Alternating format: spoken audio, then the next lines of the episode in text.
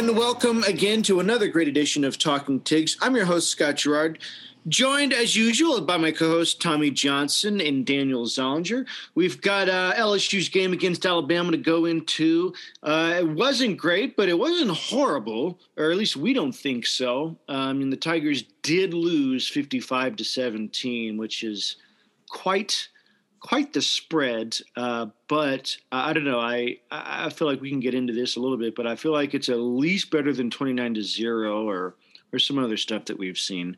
But uh, we'll talk about that. We also have the uh, the Tigers' upcoming game against Florida to get into. Uh, we might have some recruiting news. Might have some before this, you know, before the end of the the end of the pod too, with with how quickly it drops sometimes. Uh, and oh, uh, LSU basketball had two games this week, we, this past week. We'll get into that as well. Uh, before we do, want to check in with you guys, the co-host, see how you uh, see how y'all fared this weekend. Other than the uh, you know the ultimate game results, of course, but uh, I know you probably are still. Are you are you through the Thanksgiving leftovers? Are you are you on to making new stuff now? Yeah. Okay. Yeah. Uh, I mean, I yeah, the Thanksgiving leftovers went pretty quickly for me, and now just kind of counting down the days till till uh you know get that little Christmas break, which is always nice. So, and it, Scott, I know you, you said uh, LSU lost 55-17, but it, it seemed a little bit better than we thought. Isn't it great that we can lose 55 to 17 and be pleasantly surprised? always a good time. Yeah, but feeling the Christmas spirit a little bit. We got the nice tree up here at the uh, the house and some decorations, so that's good. Yep. I went to the game on Saturday for a little while, stayed through the first half. a what a committed fan. oh, yes, the, the fair weather fan. But it, it was actually pretty nice uh, to start with. It wasn't too cold, and then there was a lot of energy there. The crowd was um, good for what it was. Um, it looks like to be more than the South Carolina or the Missouri games and then the, the student section was getting rowdy. Unfortunately, Bama quieted us pretty quick. I think they were out to 21 to zero in the first quarter.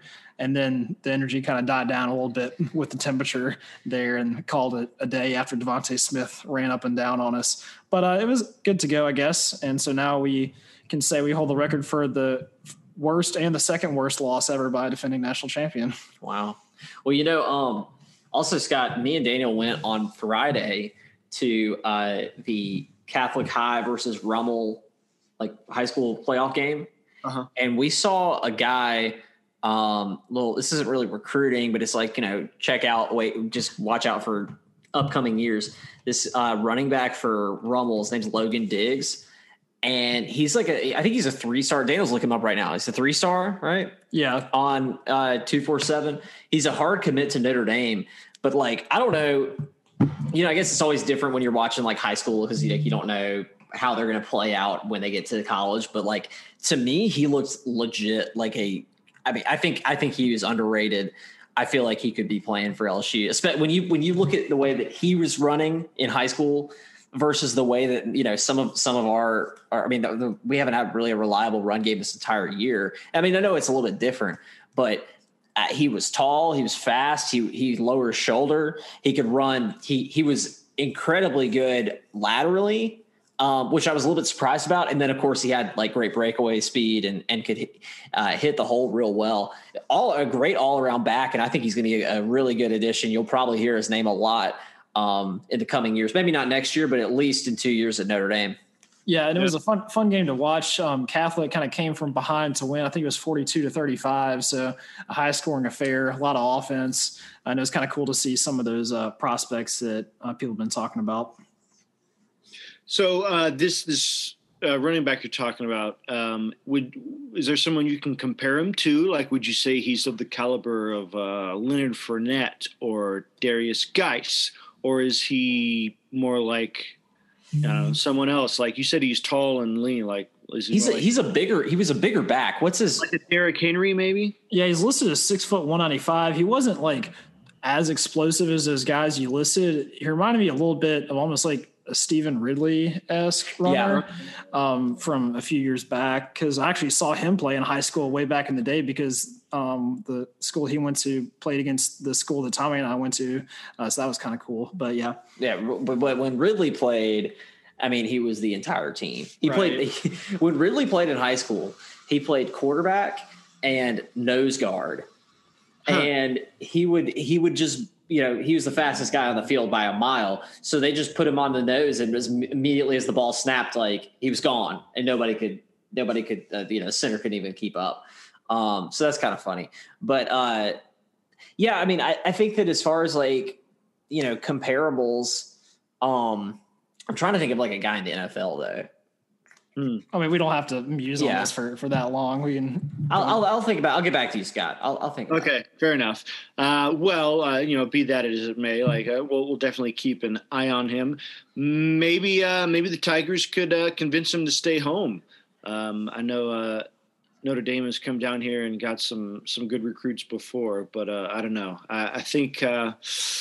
I don't know. I think we're at a point now, um, based on this season, where Coach O is either, you know, like he's trying to defend his homeland, or maybe it's I don't know if his if his woes could be used in recruiting, like, hey, we need you type of thing. Like that's that's why we're not winning is we need you.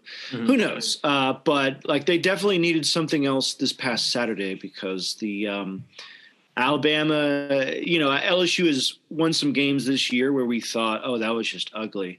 This one, I don't know. Like like you guys kind of hinted to it. I didn't think it was that bad to begin with. Obviously, LSU seemed, you know, we'll say it, they were just overmatched. Um, other games, even though LSU didn't seem like they were in the game quite as much, I didn't feel like they were overmatched. I just didn't feel like they were up to the challenge, maybe. Uh, but I feel like uh, Alabama was definitely overmatched uh, to, to LSU, and you know you could just see. You could just see, you know, like a, a championship pedigree type program going up against, uh, you know, a team that's still uh, this far into the season trying to to find itself. It seems, um, but I don't know. I, I think Alabama is probably going to go on to to play for the you know the SEC title. Obviously, they they clinched that, uh, and possibly the national title, which you know they could do. Um, I don't know if there's any other team out there that looks you know really dominating, uh, at least in the way maybe Alabama has been. But the way I feel about it, at least. And what I wanted to see was the Tigers, you know, just show some fight, show something. And for at least the first half, at least the first, you know, two scores, I I felt like they did that.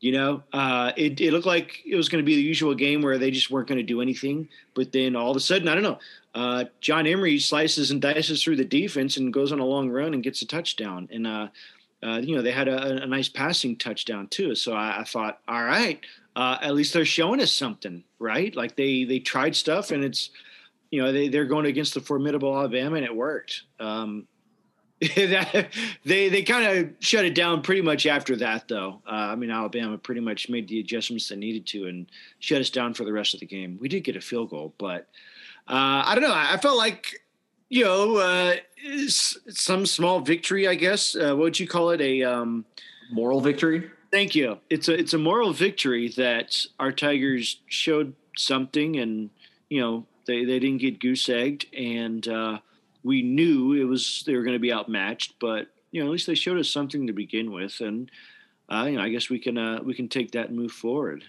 It's You- interesting because it's like, you know, I watching a game, I was not, I was livid watching the Auburn game, watching the A and M game, and I think those would, you know, but but you probably say the Alabama loss might be a worse loss. I don't know. The Auburn loss is pretty bad, Yeah. but um, you know, they're all kind of the same. But I wasn't really that mad. I I, I think I agree with you, Scott. Like, there's so much talent.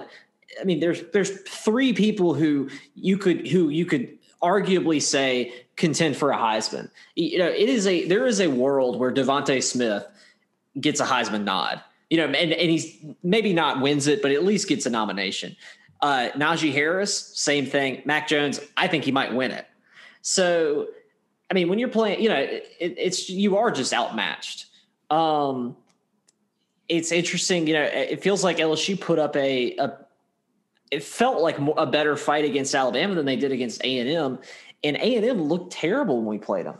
At least, in my opinion, I don't. They didn't look like the number five team in the country. Yeah, I think a little bit has to do with when we just did nothing against Auburn. That's a team's like, all right, we could maybe beat this team. Like Yeah. Alabama, none of us were going in like, all right, we could win this game. But Auburn, like the hopes were at least Didn't, a little I think bit I think some of us picked. Did, did we all pick us to beat Auburn? I think yeah, we might have all gone for LSU on that one. And then A and M, I think we picked against LSU, but it was still like within the realm of possibility. And and there were so many missed opportunities. Felt like with this game, there was like the one the very beginning, the uh the fourth down that we like.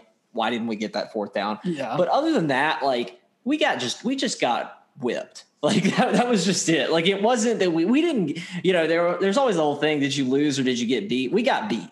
We didn't. You know, we didn't lose the game. right, because they didn't they scored a touchdown, I'm pretty sure, on their first like five possessions or something. Yes. Like they did and then they kicked a field goal and then scored a touchdown. Like they didn't punt until the second half. They scored on like seven straight possessions. we were sitting here. You were already back, and there and and the thing came on was like Alabama's first punt of the game. Oh, Yeah, because I, I came back from the game and I got here like halfway through the third quarter and like their punter like trotted out and I was like, oh, there he goes for the first time. And that was after we had been suffering the entire game. Well, and I think I saw some stat where it's like that he's uh he's like the least used punter in America or something. You see that? Not a bad job to have. Yeah, I know. Well, I, I noticed that towards the end of the half, it seemed like Alabama was trying to take their foot off the gas a little bit, you know, just to maybe give LSU, uh, you know, a little bit of a nod for maybe last year, or just you know, respect for the whatever rivalry still exists. Uh, but LSU was like, no, no, no, no. We want to see you score some more. You know, because Alabama punted, and then LSU punted like four plays later, and then Alabama punted again, and LSU punted again, and like, Alabama was like, all right, you know what? You don't want it, we'll take it.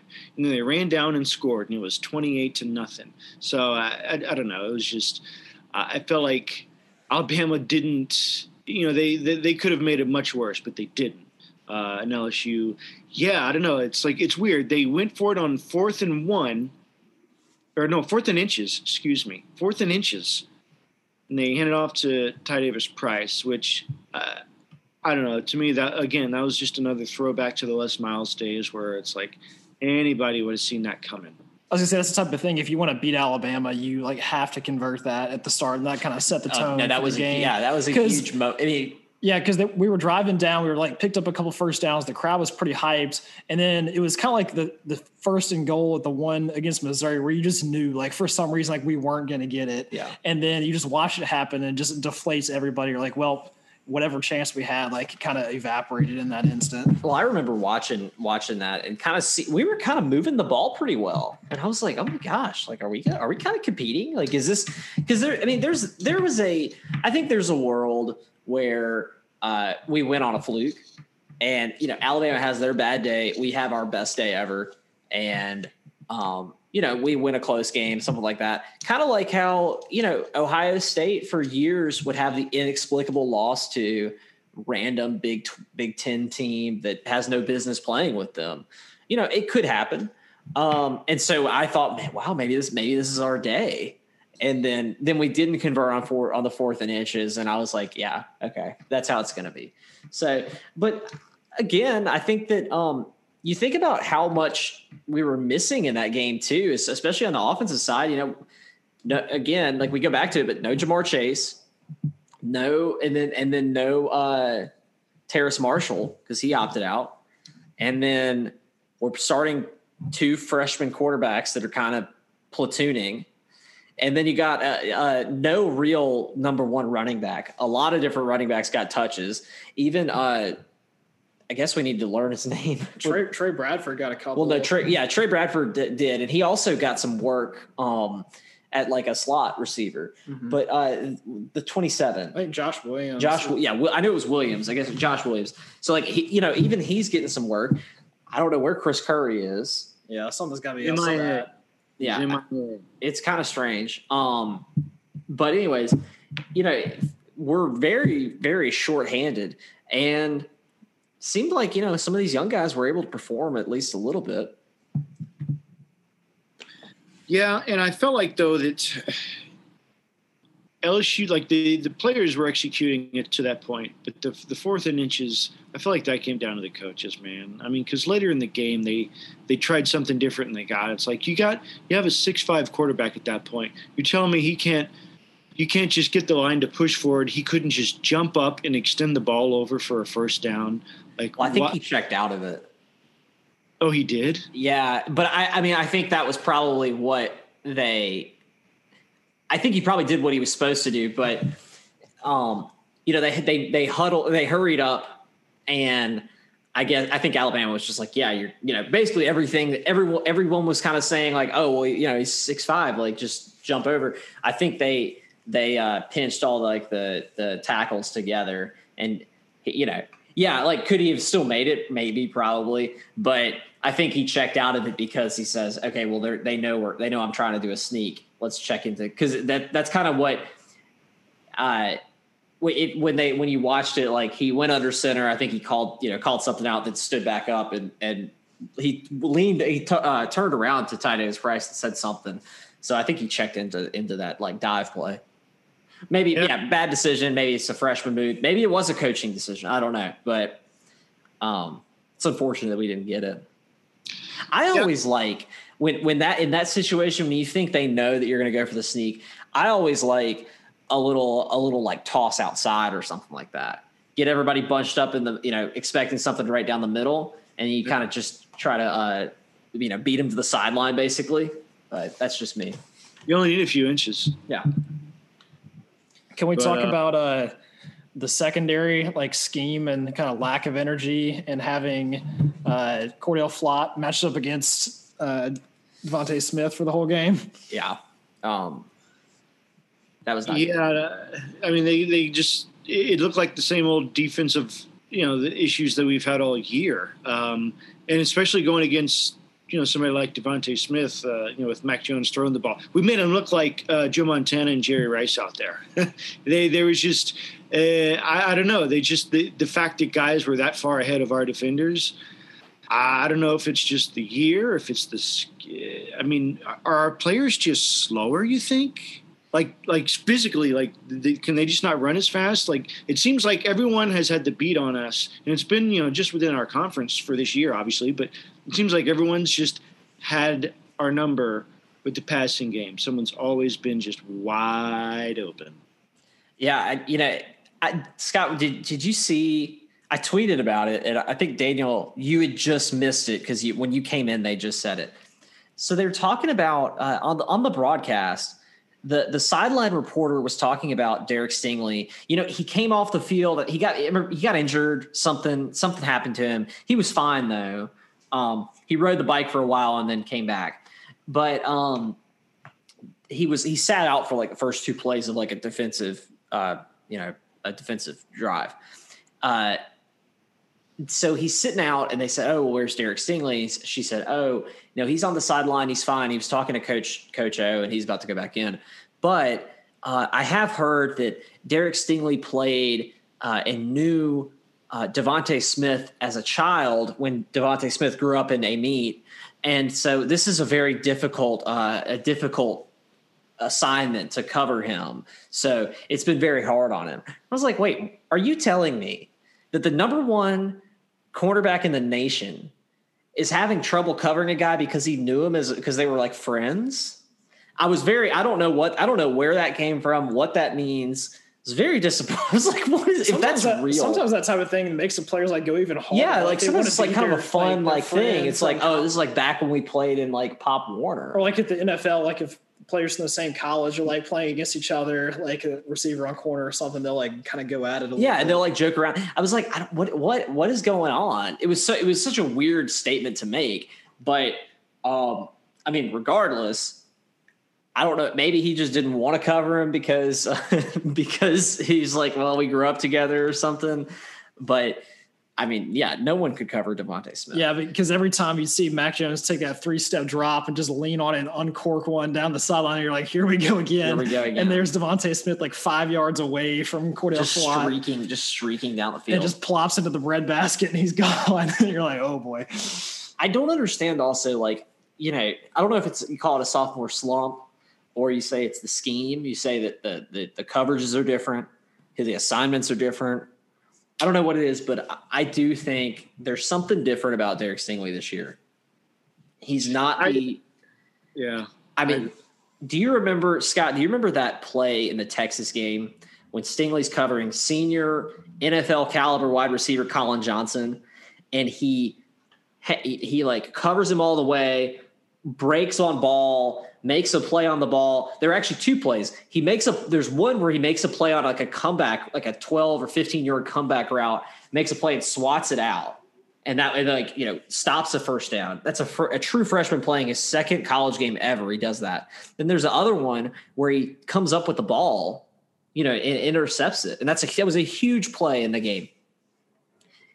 I don't think that guy you know, does that guy get toasted by DeVonta Smith the way he does? You know, way he his ha, you know has does, where, where where is that guy? Is it you know I don't know what it is. I don't know if he hasn't. If, maybe it's just that he hasn't. Um, what if Stingley was so scared because on that play last year when DeVonta Smith raced past him for the touchdown, so well, he didn't want that to happen again. Well, that wasn't his fault though. Like last year, at least maybe I don't know. Last year, it seemed like they were trying to change, like they were yelling at him, and he was looking at the sideline talking to people, and then right he ran off. No, no, that's that's how I remember it. Like they were trying to check, change change his coverage, check out of something. But yeah, he looked to the sideline, and by the time he looked back, he was already behind.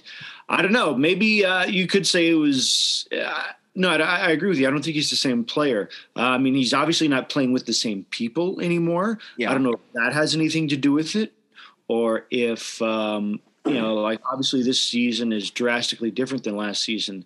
I wonder, you know, if that, you know, how how that would play into his, you know, his efforts or motivations, uh, however you would put that. But I don't know. I mean, it's a different year. Um, it's it's definitely a sophomore slump as far as you know from what we saw last year. But maybe maybe next year it'll be different. Um, I don't know. I mean, uh, like you, you know, you have Elias Ricks there too. It's like he's. Uh, He's been pretty impressive, I think. Yeah, I agree, and uh, maybe, but you know what? It's it's if you get beat time and time again, not not that he himself got beat, but like if your defense as a whole gets beat, you know, you start to lose confidence in your you know your teammates. Yeah. So I I don't know. It's like if, and I've you know I've been there before. It's like how much are you going to work that much harder like you, you can't compensate for you know what other guys are doing you can only do you know control what you can control but at some point, he has to feel like, you know, even if I cover my guy and lock down and have my own island out here, we're just going to get beat on the other side, and we're still going to mm-hmm. lose the same way. So, I do think that you know there's definitely a difference between having uh, Grant Delpit and Jacoby Stevens as your safeties, and having Jacoby Stevens who it seems like is you know not that interested in in much of anything this year and is really just interested in, you know, kind of making, you know, call getting his getting sacks and playing in the box and stuff like that. He doesn't, he's, you know, he's never been a great pass covered pass coverage guy anyway. And then having a, you know, kind of a, a revolving door of safety of free safeties. Mm-hmm. Um, so maybe, maybe that's kind of the issue, you know, again, uh, I guess also probably an absence of Kary Vincent, you know, starting Cordale Flott, who has been decent. Um, but you know he's not a senior uh, senior nickelback like you like you kind of want. So maybe you're right. You know, it, maybe it is just more of the pieces around him. But either way, it's I think it's sad to see that such a such a uh, regression almost. Mm-hmm. Yeah, definitely. Um, and I, I don't know. We we've we've talked about this before. It's just the the value of having these upperclassmen come back for their last year and you know LSU lost a lot of people. Something you know they had to. They they couldn't retain them. They they'd expired their eligibility, but you know a lot of others chose to leave or opt out or whatever. So I don't know if it would have made that much difference, but uh, you know maybe it's like if you know if LSU could get a stop here and there when last year or the year before, maybe they could. You know, it might make a difference in not all, but maybe a couple of these games at least. You know, because. Um, I'd say four and three or five and three is a lot different than you know three and five. So um, I, I don't know. Um, I, I, guess we'll find out in the off season. You know, we'll see who uh, who declares and who talks and and and what what happens with all that. But uh, I mean, obviously, you know, I, I, don't think any of us expected LSU to win, but you know, we just wanted to see them show out, uh, and for a little bit they did. uh, I'll be honest. I after the second half started, I only watched a little bit, and then I just kind of kind of checked out because Yeah. at that point, you know, you kind it was kind of written written in stone at that point. But um, I will say one thing that's kind of interesting, and I, I, I texted it to y'all while we were, there. you know, you could tell, and I think this is probably the first game where you can really tell that all bets are off with this team. You know, basically the season's over. You know, we're not playing for anything other than just pride and for the love of the game and to beat, you know, beat the team in front of you, beat the guy in front of you. And I think that was on full display you know, I think that they that especially after the I think the opt out of of Terrace Marshall was kind of like the last nail in the coffin. And I think Coach O is saying, okay, who actually wants to be here? If you don't want to be here, then leave. You know, okay, that's fine. Go. And if you don't want to be here, and, or if you don't want to play, if you you know, then next man up. We don't care. Like, you know, you saw a lot of play. You know, it was it was want over talent. I feel like you know, you saw a lot of mixing in people who you didn't. Tory Carter had two pa- he had caught two two passes.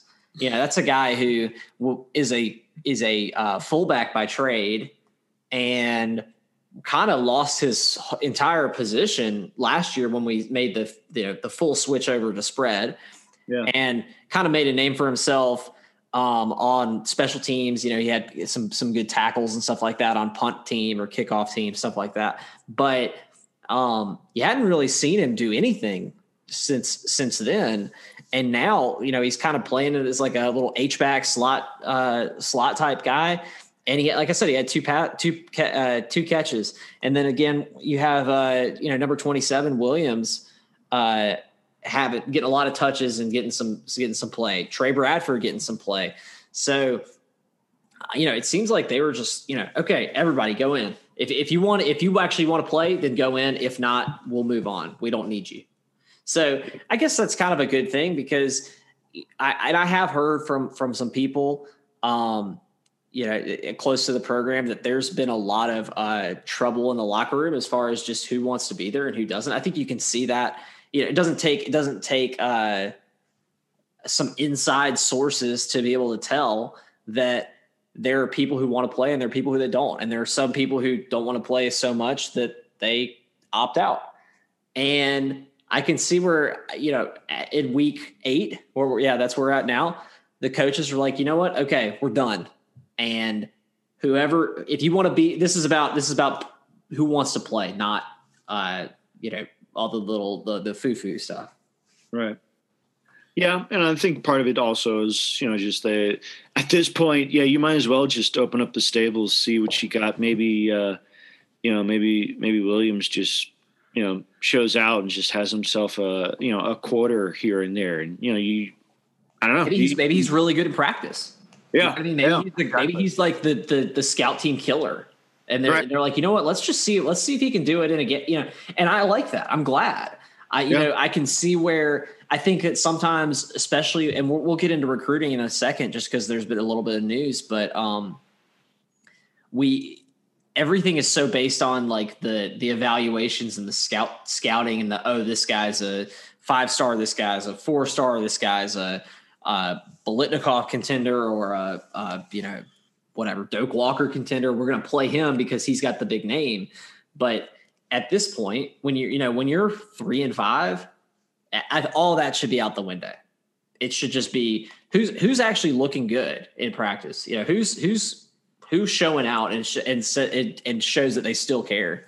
Yeah, just looking to reestablish the future of your program and set yourself up for success going forward. I guess uh, going forward, y'all want to talk about this Florida game we got? That one might not be any better than Bama. yeah um, I don't think it could be that much worse, though. You know, it's like if obviously if you know if you're looking at both of them, uh, you know, if if you were to predict you know, who had the who else you had the better chance against, I think we'd all say Florida. Uh, I, I wouldn't say that they're entirely out of. Uh, I mean, a, a surprise against Alabama where they like s- s- snuck a win away. I, that was highly unlikely. Um, not impossible, but just highly unlikely. I think it's uh, more likely, or at least less unlikely, with Florida. But uh, you know, we will be playing them in the swamp. I don't. Is it a is it a day game or a night game? It's uh, 6 p.m. on ESPN. All right. So it's a night game. Um, but uh, I don't know if Florida's really faced anyone. I know they played and beat Georgia, but um, I don't know. Just the, the SEC East does not seem like it's like its usual self this year. I mean, Florida does look good. I, you know, I give them credit. And Kyle Trask, uh, you know, that just uh, just goes to show you what a, a quarterback with you know good leadership, uh, seniority can do for you. Like he looks so much better than he did last year, and he didn't look bad last year either. Mm-hmm. Uh, you know, he, he gave LSU a heck of a game. Um, and that was you know away. So I, I feel like they would have to look for that, but uh, I, I, don't know. I feel like as as the games go on, well, we got two more games. Yeah. I feel like the defense, you know, it's it is what it is. We there's nothing you can really do about that. We can expect some good plays here and there, but overall we're susceptible. Uh, I feel like offense though is like that's where they can just like they have you know they can play with house money because you know what do you have to lose at this point you know yeah anything that you wanted to try that you haven't done yet I'd say try it in the swamp I mean it, unless you're just gonna like the, I mean I heard they might be starting Max Johnson too so that just goes to show you that they're they're looking to mix things up and just try whatever at this point and I say go for it yeah, and the thing is that Florida is the one that has everything to lose because they, with one loss, basically have to win out to make the playoff. Yeah. Because um, I think even if they somehow lost to LSU and beat Bama, as unlikely as that is, they would not make it in as a two-loss SEC champion. I feel like the committee would favor maybe Alabama or Texas A&M at that point, uh, depending on how everything else shakes out. But yeah, it's uh, pretty crazy that we're basically facing the top two Heisman contenders back to back weeks. yeah. And then Kyle Trask, the comparison everybody makes is him to Joe Burrow last year when the year before he was a serviceable to moderately winning quarterback who just took the next step and became amazing. Uh, so yeah, he's been lighting it up, especially yeah, Trask has no swag like Burrow. That's true. You don't you don't see people like making Kyle Trask highlight videos yeah. and like basically worshiping him on Twitter and stuff. Although that's kind of the, just the LSU fan base that like they get riled up on everything. But, let me tell you, I mean Burrow was a one of a kind. Get that get out of here. right. Like, who who in his who before Burrow could you say was above and beyond Burrow? Like there, there's not really anyone Maybe Tebow. Oh, but I'm saying like in Florida, you could like in Florida, Johnny Manziel, uh, maybe. Oh, you mean for LSU? Right, like before Burrow, it's like who could you compare to Burrow that was, you know, of, of, of that level? Maybe, yeah, like I don't know, Y.A. Tittle or I don't know, maybe just even just on. If you open it up from like not quarterbacks, like maybe Tyrann Mathieu or right, um, right. maybe Odell, like the right. you know, like as far as like the people just loving them Mm-hmm. It's like Odell, Tyre Mathieu. Um, but not only that, but just like freshman year Leonard Fournette. Yeah, Leonard. But sheer performance, you know, yeah. like above and beyond. Uh, you know, there's no quarterback in LSU previously that has done it. I, I, I, I venture to say that we probably won't see that anytime soon. But um, you know, like in Florida, yeah, they had guys before that. Um, like you said, Tebow, there was a leak before that. They had a Heisman winner, uh, Danny Wuerffel. They had even their coach. Spurrier. Yeah, he was a Heisman winner. So uh, it's like I think Florida has a little bit more of a, a history of you know good quarterback play. Uh, you know, like elite quarterback play, even uh, you know even Tebow. But uh, I don't know. I, I think Florida though they they they always have good playmakers good guys, uh, good skill positions, but you know they always have good defense to go with it. So I, I don't know. I, I, think LSU really just has to open it up and withstand the offense as much as they can. I, you know, I felt like LSU did okay to begin with. I mean, I, obviously Alabama just, you know, once they went up twenty-one nothing, we knew we weren't going to stop them from scoring. We just we knew that wasn't going to happen. But mm-hmm. um, like I don't even think we got to Mac Jones at all. That just goes to show we just we have no line uh, on either side, but that's that's what it is. Uh, you know, like you said, maybe uh, maybe Florida's due for a little bit of a letdown here. They had one against A and M. Uh, I really didn't see A and M as that formidable, but uh, you know, especially since we played them, and they just, I don't know, like we, I felt like it was our JV team playing A and M, and they barely won. Yeah, I will say though, for Florida, I think that Kyle Pitts is going to be a matchup nightmare for us. Yeah, like, he- name one person on our team who can cover him. Yeah, because he came back from injury and hung three touchdowns on Tennessee. He's got 11 on the year and just absolute beast of a tight end. People think obviously probably number one tight end in college football, and the position's becoming more and more important in the college game. And and it's just like you think about it, like maybe um maybe Jabril Cox, you know, they might they might he might be athletic enough to, but he like like he's a matchup night for nightmare for anybody. But when I think about our performance, like you know our coverage, obviously, I mean you're not going to have cornerbacks or you know you might have a safety come down on him, like if but probably not. It's probably going to be on uh, on our linebackers, and I do not think our linebacker play. Cox has been good, and he's had two picks. Um, but Damone Clark, you know, Micah Baskerville, they they haven't been great, and I don't know if they're going to be athletic and physical enough to cover, you know, like you said, the best tight end in, in the country. So I think I, I think he's going to be a big X factor for this game, and I think that it's probably going to go the way we don't want it to. Yeah, and then also Florida, their their run game is not real solid. They lean heavy on the pass uh, through Cat, uh, Trask to uh, I think Kadarius Toney is this big matchup. Like he's super fast guy on the outside, and obviously Pitts. Um, so really going to be testing our DBs, which has not gone too well for us in the past couple weeks. Uh, Florida also has a lot of strength on their DBs. They're they kind of tried to claim to be DBU for a little bit, but uh, between I think Marco Wilson and then Kaiir Elam has stepped up to fill in for CJ Henderson, who was like the number one corner or no, no number two corner taken in the draft last year.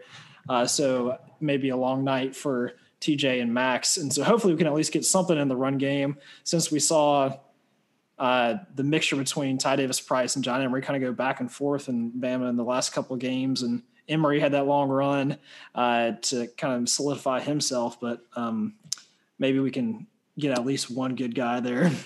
Yeah. Yeah. Um, I don't know, but LSU, as it stands now, is a 24 point dog. Uh, Mm. I don't know. Does that, do you think that's about right or is it too high? I don't I don't love that number. Too low. Um, I, I I was perfectly fine with the with the Bama number. It started at I think it started at 28, moved all the way up to in some places 30 and a half. I took it at 28 and a half cash. Um, I don't know if I like the well, I mean they have been putting up a lot of points. 24 and what do you think, Daniel? 24 you said 24 and a half or 24? Uh, just 24. 24. Huh. I'm not sure. I'm kind of staying away from LSU right now. Not bothering me that much. Well, no, but be like, what do you think about that number though? I think Florida by three touchdowns is probably fair, something like 21. yeah, I think I think it's right. I think it's right at that. I think that that number is like almost spot on, which is why I don't love it. The 24 number. Um but I mean, I think I I could totally see a world where LSU gets beat 35 40 42 45 nothing or not or or 45 10. You know, I, I could see that. So uh, if we go out and we have a bad game and and Max or Finley throws a pick and you know we can't get anything going, we got no run game. I saw some crazy statistic. They said at the beginning of the Bama game, um, in all of our losses, we've had less than 100 yards combined rushing. Like in the Auburn game, I think we had 35 yards total between Mm. everybody. And like that's just yeah, I mean, yeah, you can't do anything when you got when you're starting a freshman quarterback and you know, Joe, we probably could have actually done fine with no rushing game at all. And there were some games last year where we really didn't run the ball too much. Um, but he's just so good and so accurate that you just can't beat him. But when you have a freshman quarterback and like you don't run the ball, that's you can't expect him to just put the team on the back like that. Right. And, uh, you know, Max Johnson's tried his best to, you know, show his escapability, uh, but it just, it hasn't worked out. Joe Burrow seemed a little bit more suave in that area, maybe, but I, I still think it just, you know, falls down on the line play. Kind of like how I said, you know, the, uh, the defense is what it is at this point. Same with the line. You know, maybe they could fudge a guy around here or there, or I, I don't know, they could try something different, but it's just, I, I just, I don't assume that it's going to get better at this point. I, I will say though that I don't know. Maybe you know. Maybe we catch Florida taking us lightly. I, I, I don't know. That's that's something you can out for because there's been plenty of years where you you just look at the teams and where they're at when they play, and you think LSU's got this, but then you just watch the game and they just they cannot move beyond like a three seven point lead. They can't put them away. Florida just hangs around, and then boop, one or two plays later, now they had the lead and they won the game. And you're like, how did how does this happen? Like LSU should have won this game. So I don't know. Maybe maybe maybe that could happen. That's I'd say it's a possibility. I don't know how likely it is, but it's you know it's always possible. Definitely. I mean, we'll see. Um, I don't have high hopes. Yeah, the only kind of good thing is that they actually did schedule the Ole Miss game for the week after, so there's a chance we could end the season on a, in a the, high note there. In the season with a home win against Ole Miss, that'd be kind of cool. Um, if we lose, I think it's gonna be that's gonna be bad loss. If we lose to Kiffin at home, I don't want to see that. I'm not sure how many people will be tuning into the LSU Ole Miss game opposite the SEC championship. Well, I imagine it'll be a different time, right? Probably so. I, yeah. I was kind of just yeah. Joke. The SEC championship though is usually a day game. Mm. So I right? Yeah, I mean they they've played it at night though. I mean they have, but yeah, it's usually like the three thirty. It's, it's, like a two game, or yeah, yeah, two two thirty, three thirty Eastern. Um, at least I know it was last year. I think. And I remember, I know, I remember it being. It's seven o'clock oh, this year. Oh, it is Alabama okay. versus Florida on CBS. When is the LSU? Do we have an LSU? They haven't announced the time okay. yet. Yeah, Probably I bet 11 a.m. Yeah. what? Oh, 11 a.m. Yeah. um, um jump into a little recruiting before we. uh Yeah. Well, before we uh before we get anything else, I I did want to uh check in with Daniel, who is our uh, senior recruiting correspondent uh, to, to, see see if he uh, saw anything come across the news wires this week. So, uh, so Daniel, why don't you uh, why don't you catch us up to what you saw? So, in addition to the the bad news on the field, we had a little bit of a rough go of it uh, in the recruiting arena as well as LSU had two former commits for the 2021 class decommit uh, and reopened their recruitment. So those the first one was Anthony Hunley, who was a, a three star D tackle, and that was I believe on Wednesday. Yeah. Um, and then after that, it was four star D and Naquan Brown, uh, who decommitted as well. Uh, I think a day later. So that brings us down to 20 players total for this class. And so that you you really don't want to see losing defensive linemen, especially four stars. There's some thoughts and maybe conspiracy theories that these are some players quote unquote being processed. Yeah, which means like a kind of a lower ranked player gets like asked maybe go on your way to make room for a higher ranked player to come in and kind of take their scholarship spot. Uh, so the reason being, we still have not got a commitment from five-star D tackle Mason Smith out of Houma, uh, who many have considered to be an LSU lock for a long time, as well as uh, in some circles the number one overall player in the class, Korey Foreman, who we've talked about before, out of California, uh, DN. So those are two defensive line prospects who could take these exact spots and fill it like one for one, pretty much. Yeah, and obviously that would be a pretty huge upgrade, trading a three and a four star for two five stars, which uh, may be a bit of a pipe dream, but we can hope. And the only other kind of weird thing is that Mason Smith the other day said the chances of him and Korey Foreman playing together in college, they're actually really good friends. He said the chance of them playing together is 100%.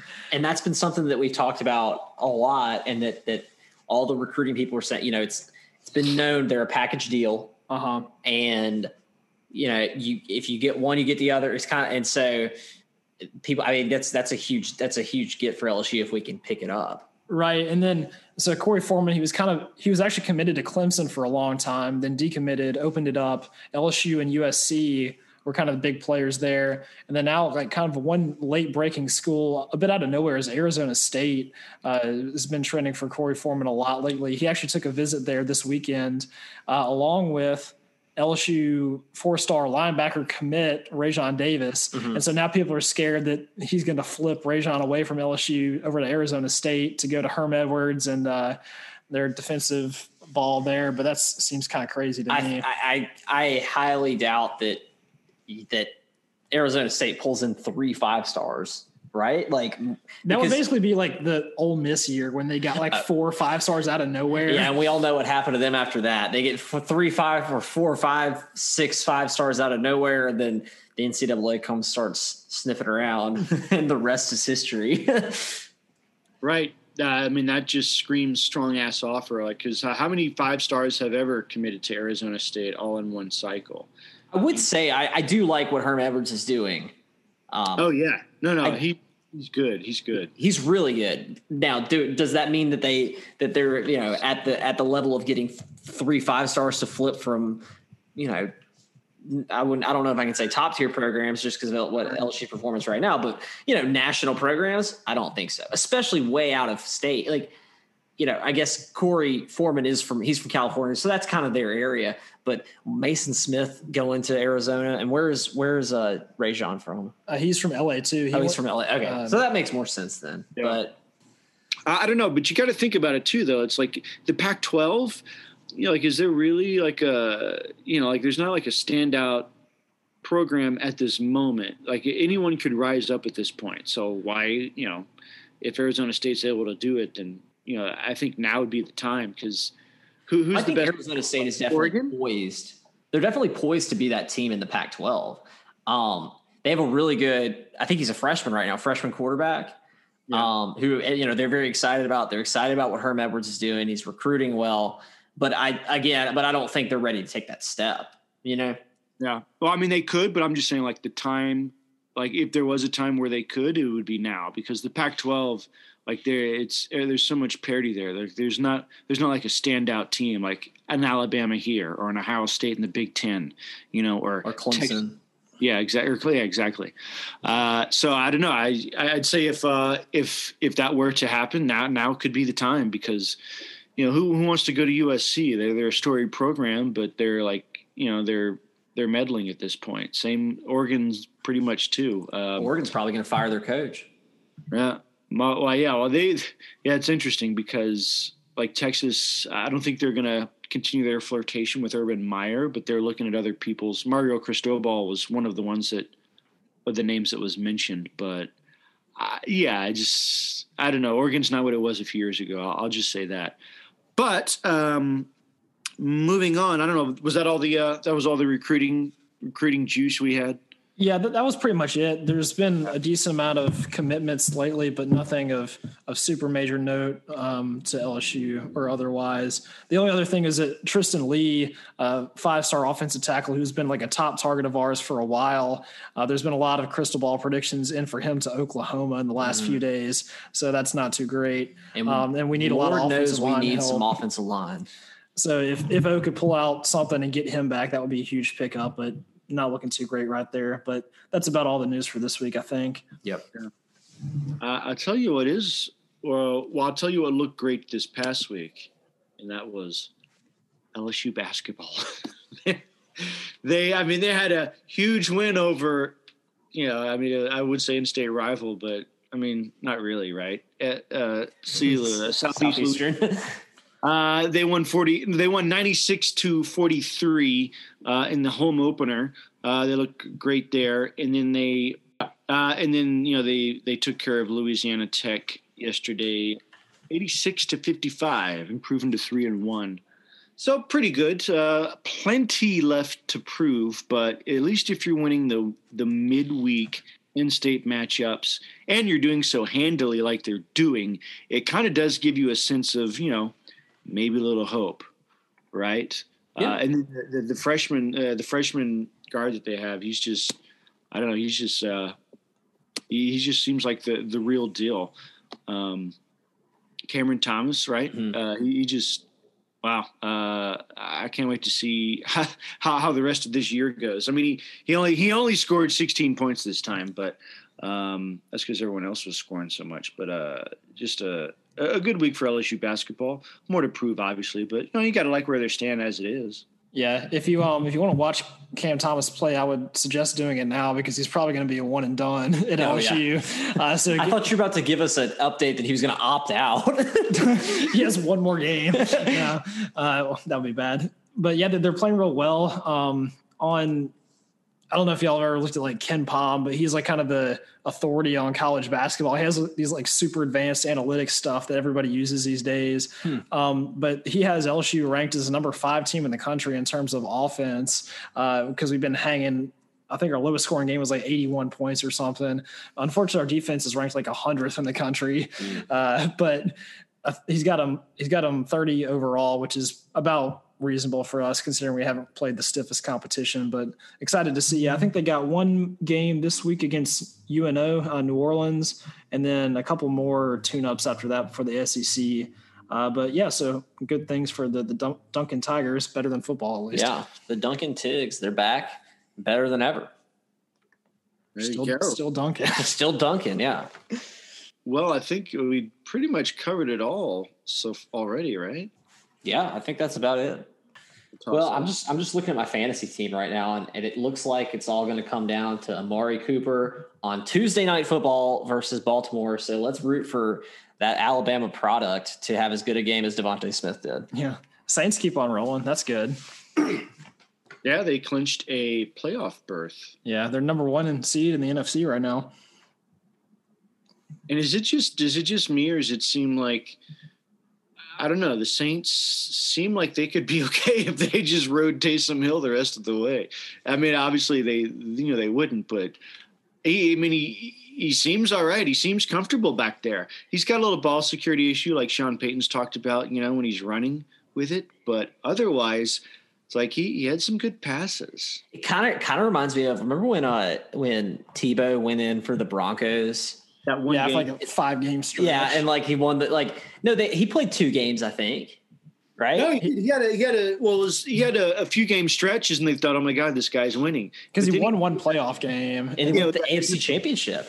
No, right? no, it wasn't. It was it was a playoff game against the Steelers where he like willed them to victory. But, yeah, uh, that was that. It was the end of it. They lost the next game. Oh, okay. Well, anyways, but yeah, I wonder. You know, it kind of feels like that a little bit, where it's like you know the kind of unproven guy who's got got that dual threat aspect. He's kind of just getting it done anyway. You know, it's maybe not pretty, maybe it's not the best ball that you've ever seen thrown, but it's getting it done. I, I like it. I'm excited. And I think the Saints' offensive scheme, like Kamara coming out of the backfield and like Michael Thomas in the possession receiving game, kind of suits him pretty well, as it kind of did with Drew Brees in his elder age where he doesn't have to like air it out all game. Uh, and then him running the ball kind of throws a wrinkle in the offense that we didn't have with Brees that allows him to, to be effective in that way. But yeah, so it's still exciting to watch and hope they keep doing well. Yeah. Yeah, and uh, I mean they're firing on all cylinders, but uh, I think the Saints live and die with their defense. But you know, lately their defense has been playing really well, so I think that's been the difference, and that's why they're riding what is it like an an eight game streak or something. Uh, but they are atop the division. They're atop the whole conference. Uh, all they have to do is probably win a couple more games, and they'll have a first round bye. I would think. I don't depend on how everyone else plays out, but um, you got the Packers right behind them, who they had already lost to this year. But I think that's totally different. Like if the Saints get a home run bye, even even in you know the time of COVID, I think if they had home home field advantage, uh, you know that they'd be sitting pretty. They'd be sitting pretty if the Saints lose at home, New Orleans will revolt against LaToya Cantrell. Because if if if like they play at home and like there's no atmosphere at the dome, and it's because she won't let anybody go inside, there will be riots in the streets. Like I could totally see that being the being blamed. You know what I mean? Yeah, you mean like a, an angry parade in the streets? I, well, no, because you can't have parades, so it'd be a protest. You can have. Protests. Oh, there you go. Yeah, yeah protests. Uh, yeah, that's. I guess you're talking. That's the mayor of New Orleans. Is that yeah. Sorry, I'm not hip to the the local the local politicians, but I, I just knew that's who you were probably talking about. Um, well, that's unfortunate, but I know it's like other st- other teams and other stadiums. There, there's plenty of people, but that dome sits empty. They could at least be piping in some noise. I would. Think. Yeah, true. But uh, anyway, um, I know. Any uh, any final thoughts, guys, before we uh, we head out this week? I think that's about it. Don't think so. Get your Christmas shopping done. Uh, watch the Saints against Florida and the Saints. The, not the Saints. LSU against Florida. Saints against whoever they're playing, and that's it. Yep. Get that shopping done early, and so you can sit back and relax and maybe watch other teams play uh, play college football, unless uh, LSU gets invited to the uh, the Independence Bowl or something like that. Uh, in which case, we will have that pregame coverage for you right here on Talking Tigs. Uh, but until then, uh, stay safe, stay tuned, and we'll talk to you next time on Talking Tigs.